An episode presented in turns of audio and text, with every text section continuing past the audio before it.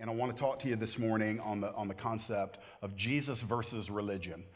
You know there's a difference, right? And a lot of people, probably people even in the room today, have had their fill of religion. And if somebody tries to stuff one more bite of it in their mouth, they're going to erupt. They're, they're just at a place where you're saying, I can't take any more Bible Belt, Southern, conservative, evangelical religion. And yeah, I'm with you. It's me and her. We're just like, yeah. Um, some of you just don't know what I'm talking about yet, and so you're afraid to amen it ahead of time. But just hang on, you'll have opportunity. But, but I, I really was just studying. I was in the prayer room over at the House of Prayer a couple of weeks ago. I was just reading through Luke's gospel, and I just saw it in back to back to back to back passages. I'm only going to look at uh, four scenes in Luke 5 and 6 today. But I, I, I want to let you know, and I think you know this, and if you're new here and it's your first time, wow, I'm glad you're here today, and you'll hear it on your first uh, time as a guest here at Newbridge. W- the last thing we want to do is, is promote or perpetuate or propagate religion. And we really feel like that our assignment, part of our assignment from the Lord, is to constantly draw a line of delineation between cultural Christianity, religion, whether it's, um, it doesn't matter what type of tradition it might be, um, between that and New Testament organic faith and walking with Jesus. And so nobody does that better than the Holy Spirit when he just lines up Jesus against the Pharisees. And you just see the Pharisees embodying everything that we don't want to be. And I, I, I want to go ahead and tell you something. You may not like me for saying this, but I'm just going to go ahead and tell you. There's a little Pharisee in your heart who wants to take over. In, in my heart, too. You know, I would love to say that all elements of religion are completely dead in all of us. I don't think that's actually going to be the case until we are glorified. I think we are all susceptible to religion, and what's amazing is we're kind of blind to it in ourselves, but we always see it in the other guy. And so, what I want to do is, I want that scrutiny not for us to gang up on religious people today, although that might happen because the scriptures do it, to the Pharisees. But I really want you to look at your own heart. And I, I, just think that's what we do with scripture that's confrontational. Instead of saying, yeah, she needs to hear that message. No, you and I need to hear this message, right? Okay, I'm already in trouble with some of you. All right, let's just see what the Lord does this morning. Luke 5, verse 27. It's speaking of Jesus, and it says, After this, he went out and saw a tax collector named Levi sitting at a tax booth, and he said to him, Follow me. And leaving everything, he rose and followed him. And Levi made him a great feast in his house. And there was a large company of tax collectors and others reclining at table with them. And the Pharisees and their scribes grumbled at his disciples. That's what they do, by the way. Grumbled at his disciples, saying, Why do you eat and drink with tax collectors and sinners? And Jesus answered them, Those who are well have no need of a physician, but those who are sick. I've not come to call the righteous, but sinners to repentance. And they said to him, the disciples of John fast often and offer prayers, and so do the disciples of the Pharisees. But yours eat and drink. Jesus said to them, Can you make wedding guests fast while the bridegroom is with them? The days will come when the bridegroom is taken away from them, and then they will fast in those days. He also told them a parable. No one tears a piece from a new garment and puts it on an old garment. If he does, he will tear the new, and the piece from the new will not match the old. And no one puts new wine into old wineskins. If he does, the new wine will burst the skins and it'll be spilled, and the skins will be destroyed. Here's a kingdom principle for you, spoken by the Savior. New wine must, new wine must be put into fresh wineskins. And no one after drinking old wine desires new, for he says the old is good. So we're in the furnace this morning, and she does this regularly. Miss Dorothy's in there, and we're praying. And I can't tell you how often she does this. She's just got a, a discerning ear, and she she starts praying these scriptures, has no clue when I'm preaching this morning. And so I'm just like, Lord, you're just awesome. Because if Dorothy's getting it and I'm getting it, I feel pretty good about this morning. Amen. We're going to get down into chapter number six, and um, I'm wearing a watch, but I'm not going to look at it today. So if you got to go, you got to go. But I'm about to go, so here we go. Here we go. I just want to take four different points in these verses and then into chapter six. And I just want to talk to you a little bit this morning about Jesus versus religion. And I want us to really be able to discern on a growing level the difference between him and them. And again, look at your own heart this morning because it's really healthy to do that. No condemnation this morning, but I guarantee you there's opportunity for evaluation and repentance for each of us. So let's, let's just start back up there in verse number 27. I'll give you the first principle, and it's this Jesus is open, religion is closed. Jesus is open, and religion is closed. Watch Jesus tear down walls. Up in verses 27 through 29. The Bible says that Jesus is going out, and it's after this. He's already been going through headbutting sessions with the Pharisees and the legalists and those that try to control him. So after those things, Jesus goes out and he sees a guy named Levi. Somebody shout what Levi's name would become. Matthew. He becomes the disciple named Matthew, but here's the day of his conversion. His name is Levi. He's sitting at the tax booth, and Jesus says two words to, to, Levi. He says, Follow me. And Matthew's response, Levi's response, is that he leaves everything. He rose and followed Jesus, and then he goes and he makes him a great feast in his house, and there was a large company of tax collectors and others reclining at the table with them. Okay, I'm gonna really condense this down because you, you may not like the IRS. You, you may not like, you know, the idea of, of hanging out with auditors. You may not want them. We get a little nervous around that word auditing or the IRS. But, but in the day that Matthew, excuse me, Luke is writing here, the day in which Jesus is living, tax collectors are despised. They're hated, and let me tell you why the Roman taxation system would go into a territory and they would say, We're going to tax this territory for X amount of dollars every year. Who would like to be the tax gatherer? And people would literally bid to become the tax gatherer in that arena because here's how they made their living. All they had to do was meet the quota that the Roman Empire said had to be met for that area every year, and then anything above and beyond that they taxed, they put in their pockets. And so, tax collectors, especially Jewish ones, were seen as traitors because they were exploiting their fellow countrymen on behalf of the Roman pagan uh, heathen system. And then, on top of all of that, they're stealing from the people by dishonestly taxing them. And so that had gone on for a long time. And so there's some of the most despised people. They couldn't participate in worship. They couldn't go into synagogues. They were ostracized. They were seen as dogs and they were cast in with people like adulterers and murderers and prostitutes. Anytime you see in the New Testament when publicans or tax gatherers are mentioned, they're all, they're all lumped in with all of these other notorious sins.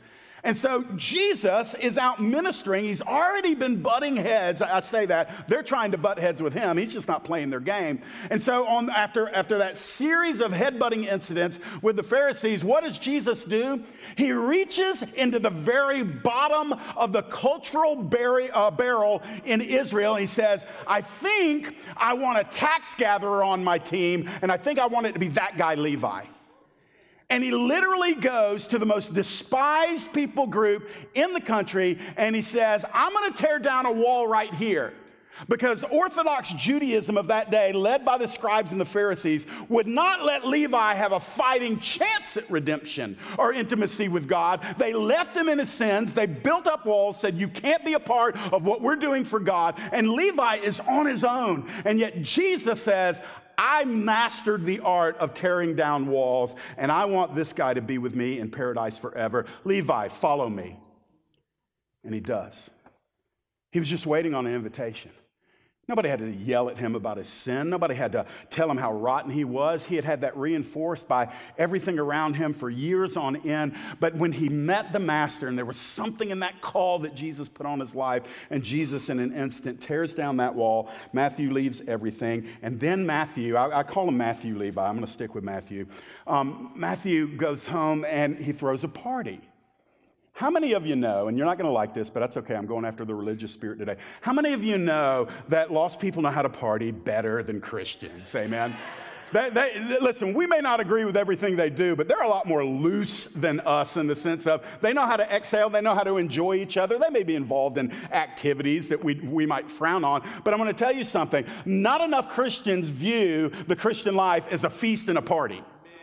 Too many of us view it as a funeral and a fast, a perpetual fast. And, and, and, and not enough of us recognize that, that if you read the Old Testament, the, the, the history of the Hebrew people is festivals and feasts. And they actually really love to celebrate God and enjoy each other.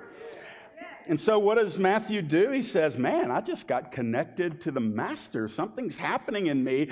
I want to throw a party. The problem is, he doesn't have any redeemed friends, so it's a party full of notorious sinners. You wouldn't even go. You would look at the person next to you and say, You're not going to that party, are you? You can't go there. We're Christians. Some of y'all are more spiritual than Jesus because Jesus went to the party. Jesus went. And so, as he does, the, the watchdogs are after him. Look in verse 30 because the Pharisees and the scribes that representing the religious spirit or just man's religion here, Jesus tears down walls, they reinforce them. The Bible says that the Pharisees and their scribes, those are the powerhouse political religious leaders and their scholars. The scribes were the professional Bible students. They grumbled at his disciples, saying, Why do you eat and drink with tax collectors and sinners? Now, we, we're seeing the kind of the way religion moves. Religion doesn't always bring the tough questions to Jesus because they don't want to hear a valid answer that'll strip them of their religious entitlement. So, what religious spirit does is it goes after unsuspecting disciples of Jesus. It comes after the followers of Jesus. It comes after you. It comes after me. And these are people that appear with uh, the, the posture and the air of having some insights that commoners like us don't have. And so they want to kind of use that leverage. And they're not, they're not literally asking Jesus, hey, what is it in the kingdom that allows you the freedom to go and eat with these people that normally I wouldn't eat with? Could you enlighten me, Jesus? Could you enlighten me, disciples? They're not asking because they want an answer. They're actually making a statement with a question mark. What they're saying is, you can't do that. You can't hang out with the tax gatherers and all the host of accompanying sinners. Their whole religion is based on isolation and that was extrapolated from a biblical principle to the Hebrews of separation. I want to tell you something. The, the, biblical reality of come out from among them and be ye separate, and that's in your Bible, there is application for that. But if it's not approached with the, the grace, the mercy, the love, and the presence of the Holy Spirit, that separation will always become isolation. It will be a kingdom segregation. It will be, we are better than, therefore we, we don't go near them. And that's what had happened for the Pharisees and their scribes. And the scribes were there because they could always have a verse in the mind that they could twist, turn, and apply in a way that backed up their religious ways. It hasn't changed. Most religion in our day, in our culture, whether it be, you know, overt cultural religion that has no parameters and no boundaries, it's just a gigantic group hug in the name of God, or whether it's the opposite extreme, which is legalism, which is just loaded down with rules and works, and you got to do this, you got to think like me, you got to act like me, you got to sing like me, you got to worship like me, you got to dress like me, you got to carry the same version of the Bible I carry, you got to be in my denomination, and so on and so on. You know how it goes, right? well, well, regardless, it, it would seem that most people that propagate that have some Bible verses. Yeah, and they know how to use them because it's like typically the only Bible verses they know. So they use them over and over and over again, and it just kind of supports their position. But, but Jesus can't be tricked with the Bible because mm, he's the author. And so we go further down. They're trying to reinforce these walls that he's tearing down, and Jesus just shot blocks it. Jesus does not validate their religious walls. Jesus answered them. Notice they weren't talking to him, they were talking to the, uh, the disciples. But Jesus just stood up and said, Boys, let me handle this. He says, Those who are whole or well don't have need of a physician, only those who are sick. He said, I didn't come to call the righteous, I came to call sinners to repentance. So Jesus is saying to guys who have doctorates, they're the doctors of the Jewish law. Jesus says, You've got your doctorate, but I'm a doctor too. I'm actually a spiritual physician. And you guys used your enlightenment and your education and your power and your insight. You used it to declare all of pe- people like Matthew and Levi and his friends, they're all sick, so your education has taught you they're sick, stay away from them, I don't want to get infected. That's what religion says. Jesus says, Yeah, I'm a physician, and what I know has taught me they're sick. Therefore, I've got to get closer to them so I can make them well. Do you see that? Religion and Jesus both draw the right conclusion about Levi, Matthew, and all of his friends, but the difference is the heart posture. Religion says, Ooh, sinners, run! Jesus says, Oh, sinners, come. You see, friends, that's difference number one between Jesus and religion. So it's an opportunity for me to look at my heart because most of us, maybe not all of us, but most of us probably have certain sins, certain behaviors certain elements of people in the world that we live in. And we're pretty high on grace and mercy for, for this type of sin. And we can breed compassion on people that struggle in this area. But then there's that one little slice. And we say, uh uh-uh. uh No, no, no, no, no, no. I've got enlightenment. I've got knowledge. They're sinners. Run!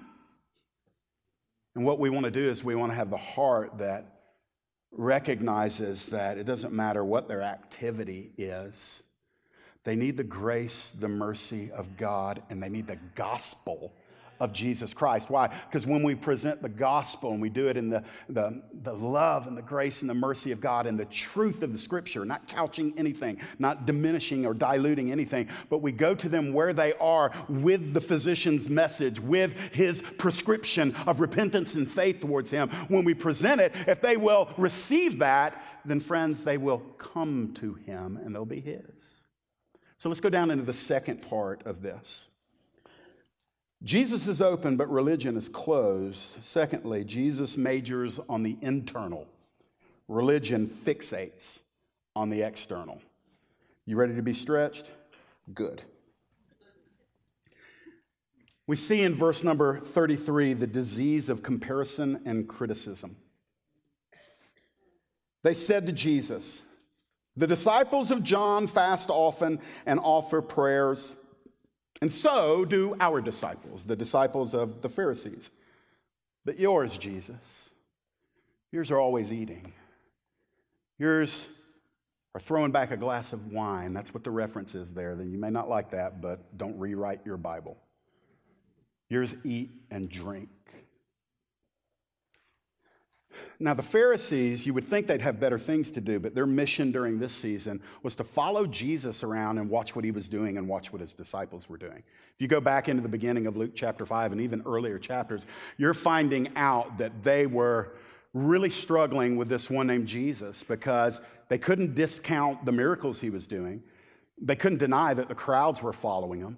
I mean, when you cast demons out of people, which they couldn't do, when you're opening blind eyes, which they couldn't do, eventually when you're raising the dead, which there's no way that they could do, they, Jesus would be doing that in the next chapter. Um, they, they, they had a hard time just kind of dealing with him. They weren't going to wish him away. So what did they do? They, they spent almost two and a half years, more than two and a half years, following him around, trying to look for a way that they could get him waiting for him to misstep, waiting for him to say something or to do something. What you talk about futility. Yeah, we're just waiting on Jesus to mess up. Yeah, he kind of never did. But that's what they were doing. And so here they are And so they're saying, hey, look, you know, we didn't really believe John the Baptist's message about you, but we liked his style of ministry because he was an ascetic. That means he denied himself, he lived on nothing, he wore the most bare minimum, like not chic clothing, he ate bugs. And you would not even want him to come preach at your church. He was so fringe and, and then, of course, you know, his, his message was repent, but he, he was an ascetic. He denied himself. He fasted. And, and so they said, yeah, we didn't like what he said, but we like, we like what he did. And uh, by the way, we do the same thing. We, we fast, and we deny ourselves, and we're very rigid, and we're very disciplined, and we're very committed. And, and you look at us, you know where we stand. And Jesus, when I look at your disciples, I, I can't tell the difference between them and Levi. It, it, was all about what it looked like on the outside. And so that's what religion does. Religion will always invite you into the comparison contest, and it'll try to get you a PhD in it so that you walk around and you're always comparing yourself to others. There, there's only two conclusions that you can draw when you spend a long time comparing yourself to others. You're either going to come away really proud and say, I'm better than everybody, or you're going to come away constantly defeated and demoralized, saying, I am nothing, I am worthless, look at them, I'll never be like them. It's a no win situation. No wonder the devil sets up many religions to get people to enter into that because it's defeat one way or another. If you operate in pride thinking you're better than everybody, then you're not a candidate for the grace and the power of the Holy Spirit. If you operate in defeatism, you're not operating in faith. So you're always assuming you're never going to measure up. And so you're constantly shamed and constantly guilty. That's what religion does. Religion never offers you anything healthy. And so we see this going on with them, and they're, they're inviting this, this comparison contest. And so Jesus, once again, he, I love the fact that he never gets mad. He never gets defensive. I mean, I know he flipped some tables and, you know, he, he got in their face in the temple and everything. But when he's entering into this stuff, he's just so chill with this. Look at what he says. Jesus just introduces a, a brand new concept that the scribes and Pharisees never thought of. And it's the freedom to consecrate and celebrate. He says this Jesus said to them, Can you make the wedding guests fast while the bridegroom's with them? The days will come when the bridegroom is taken away from them, and they will fast in those days. And so Jesus is talking about himself in the illustration. He presents himself in this moment as the groom. And in those days, a wedding celebration would last an extended period of time, and there was much celebration. It was an awesome, nobody called for a fast in the middle of your wedding celebration week. I mean, sometimes it would go on a month. I mean, it would just be a, a crazy time of celebration and rejoicing and preparation. And, and Jesus is saying, with me being with these disciples right now, it's a celebration. I'm with them. This is what they've been looking for. This is what I came for. This is me being with them, and it's actually a great thing. And scribes and Pharisees, you can get in on it if you want to. But if you don't want to, you need to know something. I'm not going to set up a funeral just to appease your sense of religion. And he says, the time's going to come where I'm going to be taken away from them. And he's speaking of his crucifixion, where the Son of God died on the cross of Calvary to pay for the sins of all mankind your sins, my sins, their sins. He's saying that moment's going to come and they will fast and they will weep and they will mourn. But that's then, and this is now. I, I, I, do want to say this, and I know it risks offending the sensibilities of, of cultural Christianity that you might be more imbibed on than you're aware of. Friends, we ought to be celebrating Jesus Christ. Our, our gatherings, are there time for solemn assemblies? Of course there are. But that is not the normal vibe of the kingdom. You ought to be celebrating Jesus outside of this building, celebrating him in the family, celebrating him at school, celebrating him at work. And the closer you get to him, the more you'll realize the Zephaniah 3 reality that the Lord is actually singing and twirling and dancing and shouting over you because he loves the fact that you and he are one. And, and, and yet, for, for religion, religion says, well, that's undignified. And, and, and that's not reverent. And, and, and somewhere, especially in Western Christianity or Christendom, let me say it that way, this idea has been elevated and it's not been, it's not been opposed. Nobody's countering this idea. What is the idea? That the more serious you are, the more spiritual you are. The more somber you are, the more spirit filled you are. So, in other words, the fruit of the Spirit, uh, the fruit of the Spirit, we're rewriting that text. The fruit of the Spirit is, first of all, seriousness. It's not in there. It's not in there.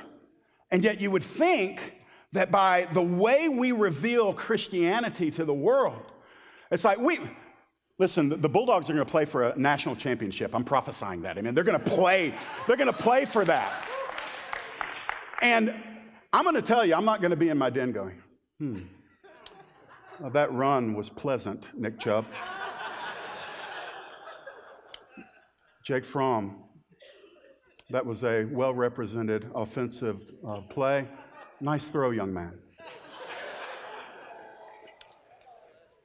Amy will be upstairs because me and, and or me and Landon will be downstairs yelling. We'll be shouting. We'll be standing up. We'll have, you know, barbecue wing sauce on our face.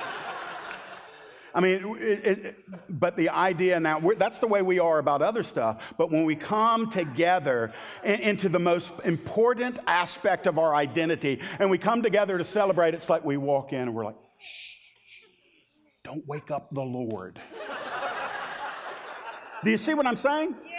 Now, I'm, I'm, trying to do it in a way that's funny, but I'm also trying to do it in a way that'll have you that, that really have been trained up that the most important thing about the kingdom is just keeping it, keep, keep it down. Whereas I think sometimes the Lord might look at us and saying, Did they not know what I've done for them? Do they not know what they have? Come on, kids, you can do better than that. You know, I just I feel like he says that sometimes. So you can be celebrational and still be consecrated. As a matter of fact, I don't know how consecrated we are if we don't feel like we have something to celebrate. And, and I just feel like the more consecrated I get, the more you know, there's just moments where I'm like, man, I this is about to be embarrassing, but I don't really care what anybody thinks, and I just get my worship on, amen. And that's coming from a 47 year old kind of short, pudgy white guy. But there's just times where I just, I, I mean, it's just, he's just too good just to politely nod.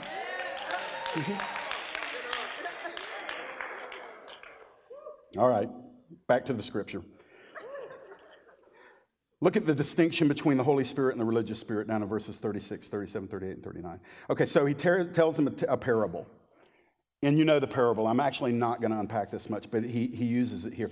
He, Jesus says, No one tears a piece from a new garment, say new, new garment, and puts it on an old garment, say old. If he does, he will tear the new, and the piece from the new will not match the old. And Jesus now goes to the same principle illustrated in a different way. No one puts new wine, say new, new into old wineskins, say old. If he does, what happens? The new wine bursts the skins and it'll be spilled and the skins will be destroyed. And then he gives you this mandate. He says, the new wine must be put into fresh wineskins. And he says, nobody after drinking the old wine desires new, for he says the old is good. So, very quickly here, I'm not going to belabor it too much, but the illustration that Jesus is giving to the scribes and the Pharisees is hey, y'all don't understand what's happening here. This is something new.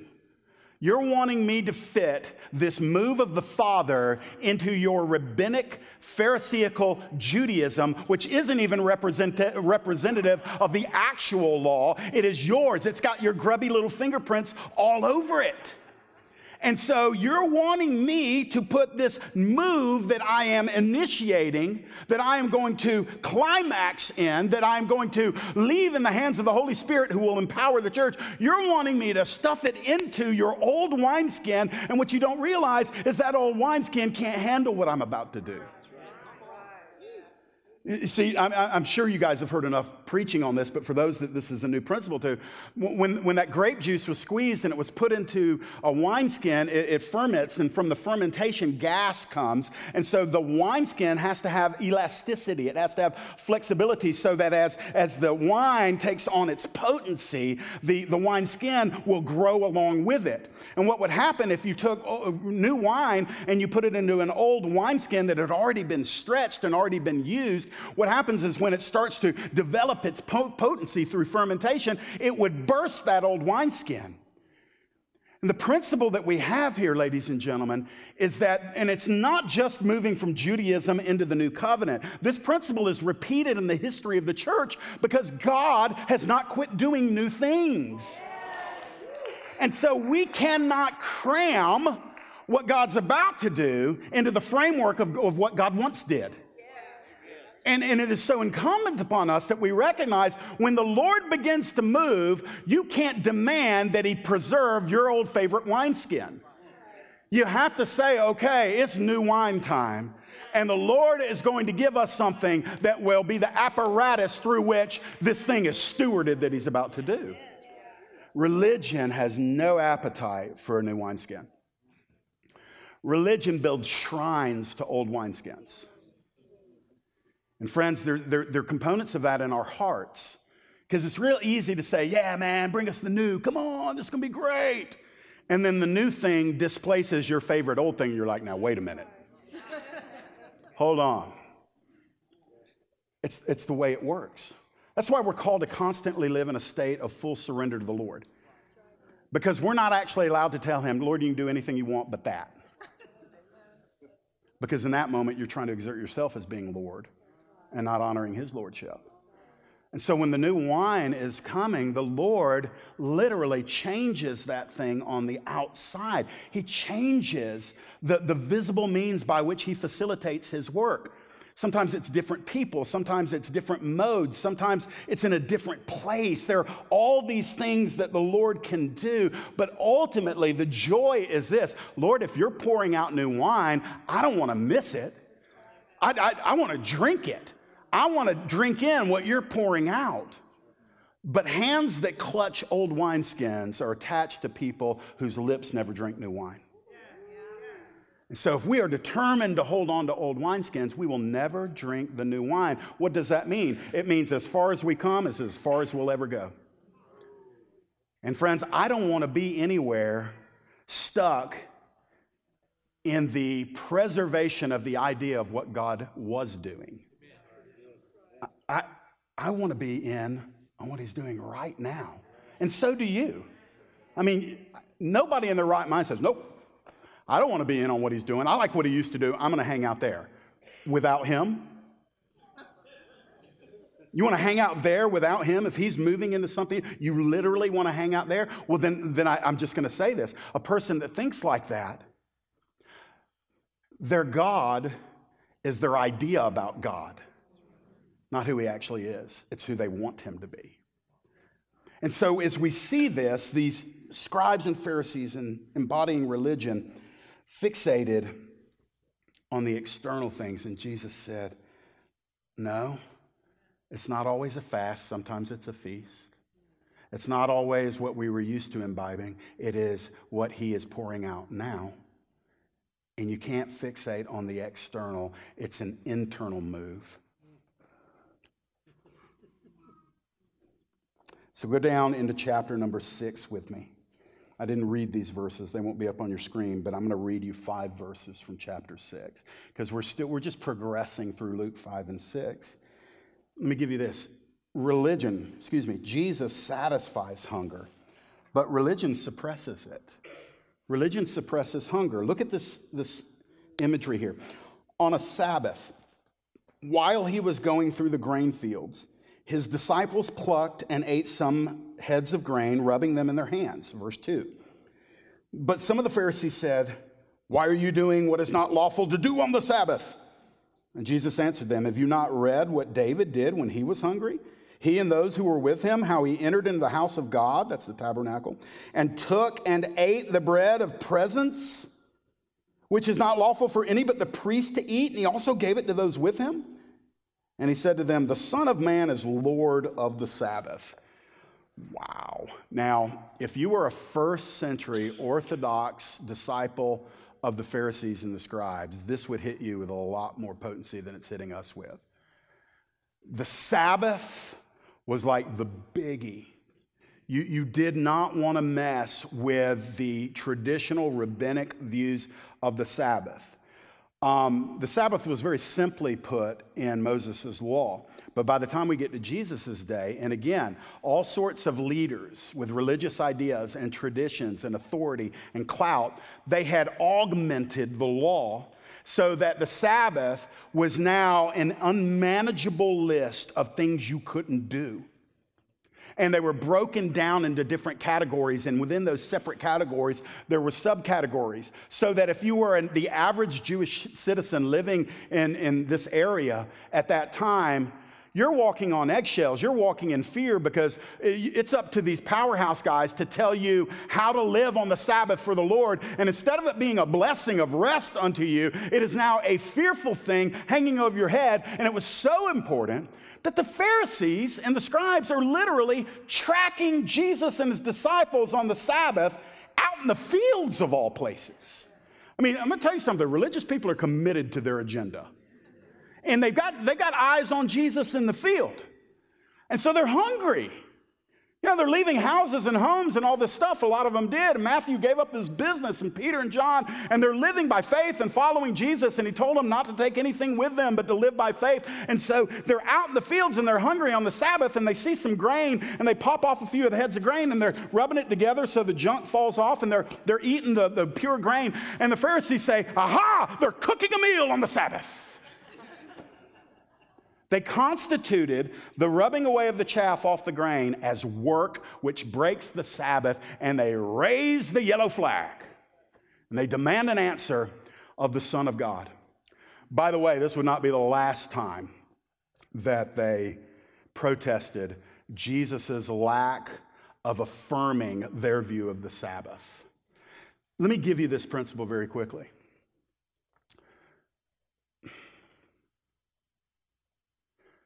The spirit of religion is never satisfied. And so it's always looking for a wrong to put, point out. And so many of us that have been born again are indwelt by the Holy Spirit. We run the risk of not walking in joy, not walking in power, not walking in love, not walking in relational uh, glory to where we're bringing God glory through our relationships, because there's something within us that is trained to always be inspecting others. We're not even aware of it. It's like a day, a program running in the background, and, and, and you're looking for something that's wrong. And then when it appears, your internal referee says, foul. And you blow a whistle on them. Now, a lot of us, one of, the, one of the other things about a religious spirit is that we know we're not allowed to do that, so we don't say anything. But we just let the referee or the Pharisee run around in our heart saying, Did you see that person? Did you see what she said? Did you see what she wore? Did you see what she did? Did you see where they went? Did you see what he ate? Did you see what he drank? Did you see what they did on a Sunday? Did you see the movie that they went to? Did you see this? Did you see that? And the, and the referee, and he's constantly talking to you. And, and you can't coddle your inner referee or your inner Pharisee. You, you, you, can't, you can't play nice with them. Do you know what you have to do to the Pharisee inside of you? You have to crucify him. You have to crucify that Pharisee within you. But it's, it's, it's hard for a religious spirit to do because they become so dependent on that inner Pharisee to make them feel good about where they are with the Lord. So if I'm not listening to my Pharisee and he's not pointing out what's wrong with anybody else and that voice is gone, and, and, then all of a sudden I have to take my identity in what Jesus has done for me, not in the fact that I think I'm better than the other Christians. This is tough stuff, but I'm going to tell you something. That's why so many Christians aren't operating in joy. You don't have time for joy because you're the fruit inspector.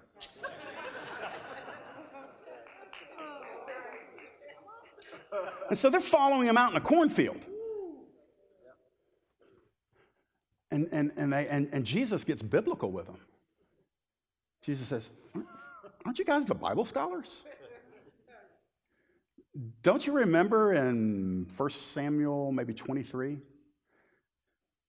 Don't you remember when David was on the run and he walked into the tabernacle and they were starving and the only thing that was left was yesterday's uh, bread of presence that the priest had removed and Abiathar gave him that old bread and they ate it. And nobody was supposed to eat that bread except the priest.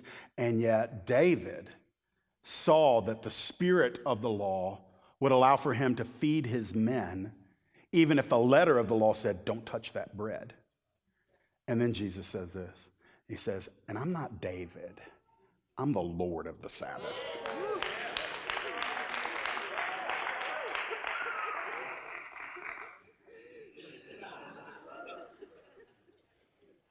That's what he said. He said, The Son of Man, which is a messianic term, which all of the Bible scholars would have said prophet Ezekiel, son of man, uh, Daniel, son of man, he's declaring himself to be our Messiah, and he just declared himself Lord over the Sabbath. In other words, he's saying he doesn't have to listen to us.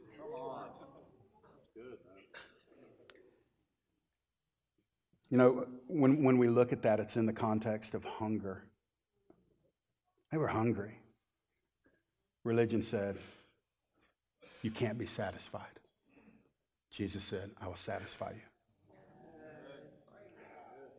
If, if you've ever, and it just might be a good time for it, if you've ever felt bitterness towards the church, you've been wounded by Christians, and man, we, listen, we, we're not perfect. We're not in glory yet. We make, we make mistakes, and sometimes we hurt people in the process, and it, it's never our design, but, you know, we're susceptible to failure. And sometimes that failure splashes on people that are trying to find Jesus. And they say, if that's, man, if that's what Jesus is about, man, I, that stuff doesn't satisfy me. I'm looking for something different. I'm hungry for something different. And, the, and religion presents something that leaves you hungry. Let me just ask you one more time will you please press into Jesus? Because he will never leave you hungry.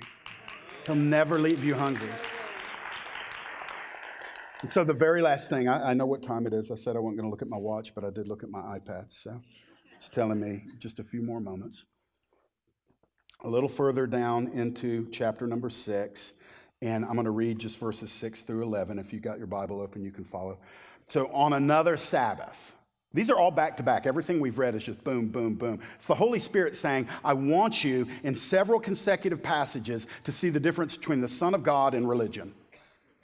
It's, it's in there. I believe the Lord was sovereign in ordering that what is now our chapters. I believe that He wants us to see here. It's, it's repetition. The Lord is saying there's a difference between my son and man's religion. And so on another Sabbath, Jesus entered a synagogue and, and, and he was teaching that day.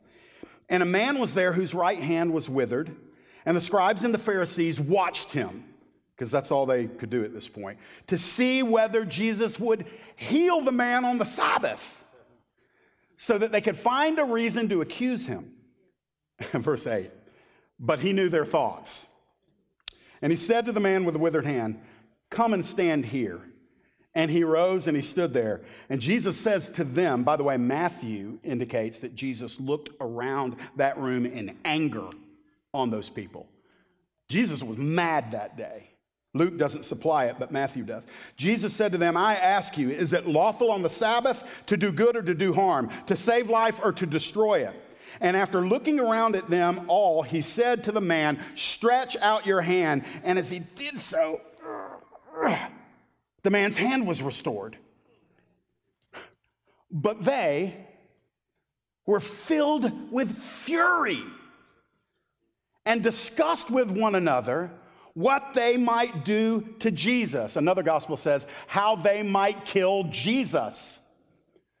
This is where my mind just goes. This is the intensity and the extent of the blindness of religion. Now, walk with me through this. So, there's a crisis in the synagogue on the Sabbath that creates a standoff. What's the crisis? It's described in verse 6 and 7 that Jesus enters the synagogue, he's teaching, and the man was there who had a withered right hand. It was palsied or it was paralyzed, there was something wrong with it. And the scribes and the Pharisees are watching Jesus to see whether he would heal on the Sabbath. Why? Not so they could celebrate a healing, so that they could accuse him of breaking a Sabbath law. This is how far religion can take you. That you will miss all of the good that God is doing because you're fixating on something you want God to do, but He's not doing. So you can't get in on what God's doing because you're not, it's either, sometimes you don't think it's God not doing what you're wanting Him to do. You think it's God's representatives, God's people. So you're saying, so the, the dude's standing there he goes to that synagogue regularly, probably. probably. And the Pharisees can't help him. You can't Bible study somebody into a healing. You can't. I'm, I'm a word guy.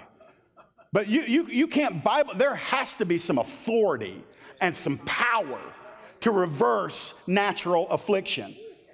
And so they couldn't do that.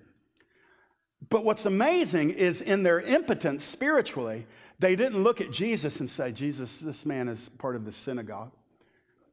And we, we know that you heal people. He needs a healing, and we can't do it, Master. Will you heal him? They weren't watching to see if he would do it so they could say, Thankfully, our brother's arm has been restored. They're watching and they're saying, let's see if he does this. Let's see if he has the audacity to try to change this man's life on a day like the Sabbath where we don't change lives. we have our church meeting on, on the Sabbath day. There'll be no life changing in this place. It's a Sabbath.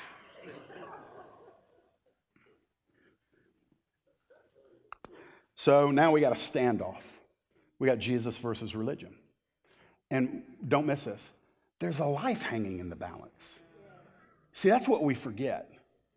We forget that there's somebody caught in the crossfire. And, and religion is the only one pulling out a weapon, by the way. R- religion's the only one trying to inflict harm. Jesus is coming for healing. But religion is saying we're going to stand our ground against the very move of God. So, verse 8, 9, and 10. Jesus, now watch this. Y'all hang with me just a few more minutes. Jesus intentionally provokes the religious spirit. Jesus doesn't sweep it under the carpet. He doesn't frame it up in a diplomatic, well, let me read the verse. Here we go. He knew their thoughts. Boy, they were at a disadvantage. He knew their thoughts, and he says to the man with the withered hand, Come and stand here. So Jesus has been teaching. Jesus is in a central position in the room, and he tells the man with the withered hand, I want you to come stand front and center. And the man does it. And Jesus says to them, Let me ask you a question. Is the Sabbath broken when we do good on it, or is the Sabbath broken if we do harm on it? Is the Sabbath broken if I am to save a life, or is the Sabbath broken if I were to destroy a life? And of course, they don't have an answer. They never had a good one. Verse 10 And after looking around at them, and again, with anger, one of the other gospel writers said, he just looks at the man and he says, Stretch out your hand. And uh, he did so, and his, his hand was restored. He, he got healed. He had a supernatural healing, and he got a portion of his life back that through some other event, or maybe he was born with it, had, he had never had before, or he'd had taken away. And Jesus just radically transformed his life. Nobody shouted, no, nobody celebrated. Why? Because that was the place where religion ran the show. And Jesus came in there and provoked it. Hear me on this. God is raising up more and more in this season a generation of reformers and reformers look at the status quo and they say, hey, that's not right. That's not God. That's not biblically authentic. That's not the heart of Jesus. That's religion. And they won't stand for it. Now, they're often known as troublemakers. They're often known as, you know, uh, they got an axe to grind. They're often called bitter. Well, you're just bitter with, with the church. Sometimes it's actually that they are full of the Holy Spirit, and God's going to use some people to say, enough is enough. And He's raising up some people. Now, we need to do it like Jesus did. You know, Jesus make a, made a bad situation better for a lot of people.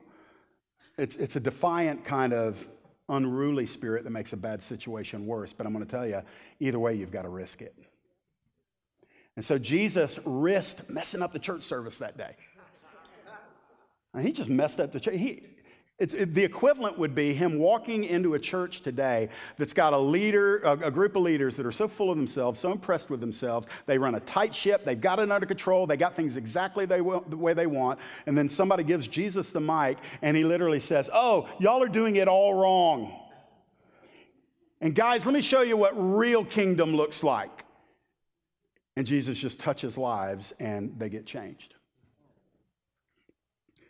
I, I do believe some of that's going on. And Jesus, I just want you to know, Jesus intentionally provoked the religious spirit. He, he literally provoked him. He said, I'm not going to let you hide in the shadows. Tell me, Sabbath keepers, tell me, is it okay if I do something good on your Sabbath? See, he asked them questions that they couldn't answer.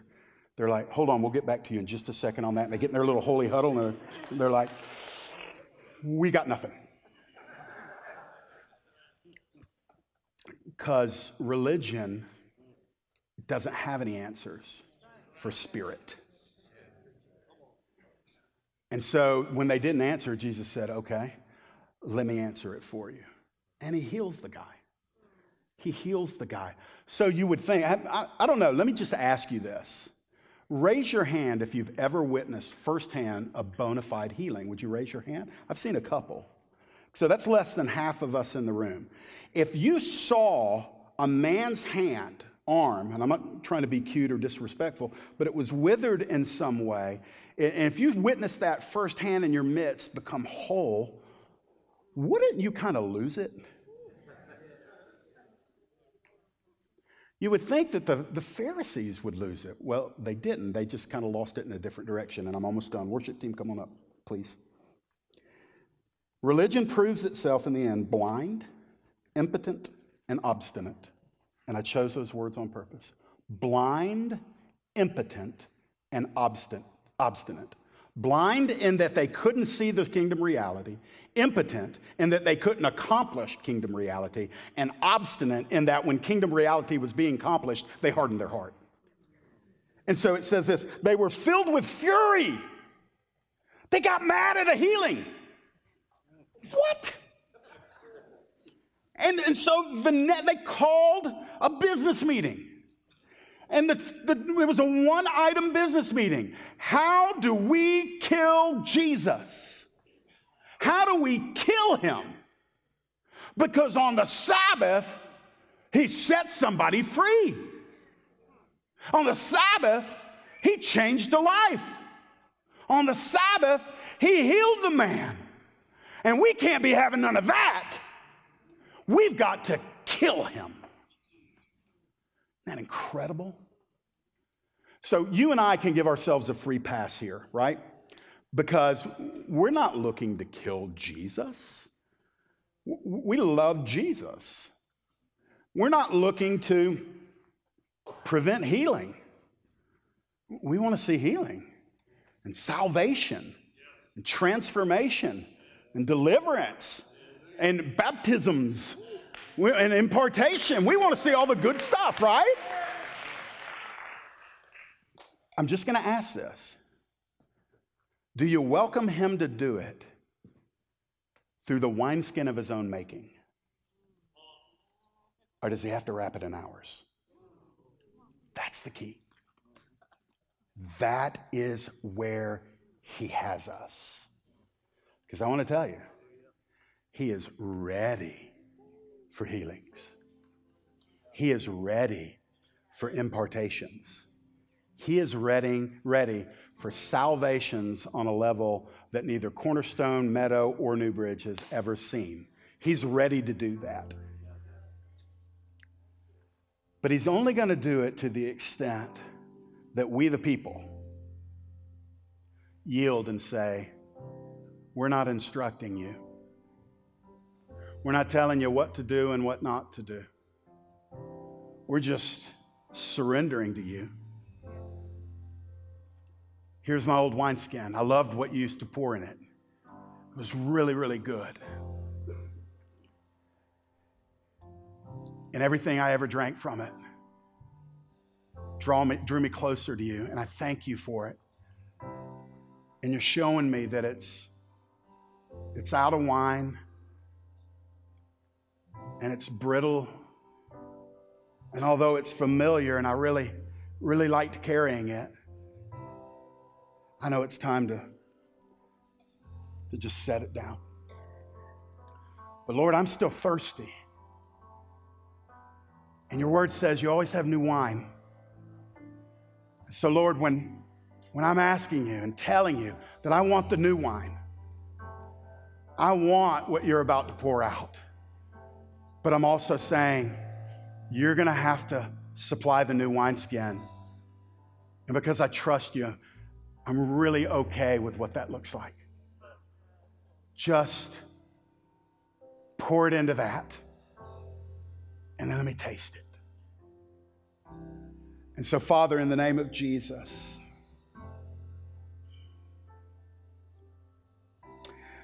we bring whatever remnant of the old Pharisee is still running around in our hearts. And we approach the shadow of your cross. And by faith, we nail the old Pharisee to your cross.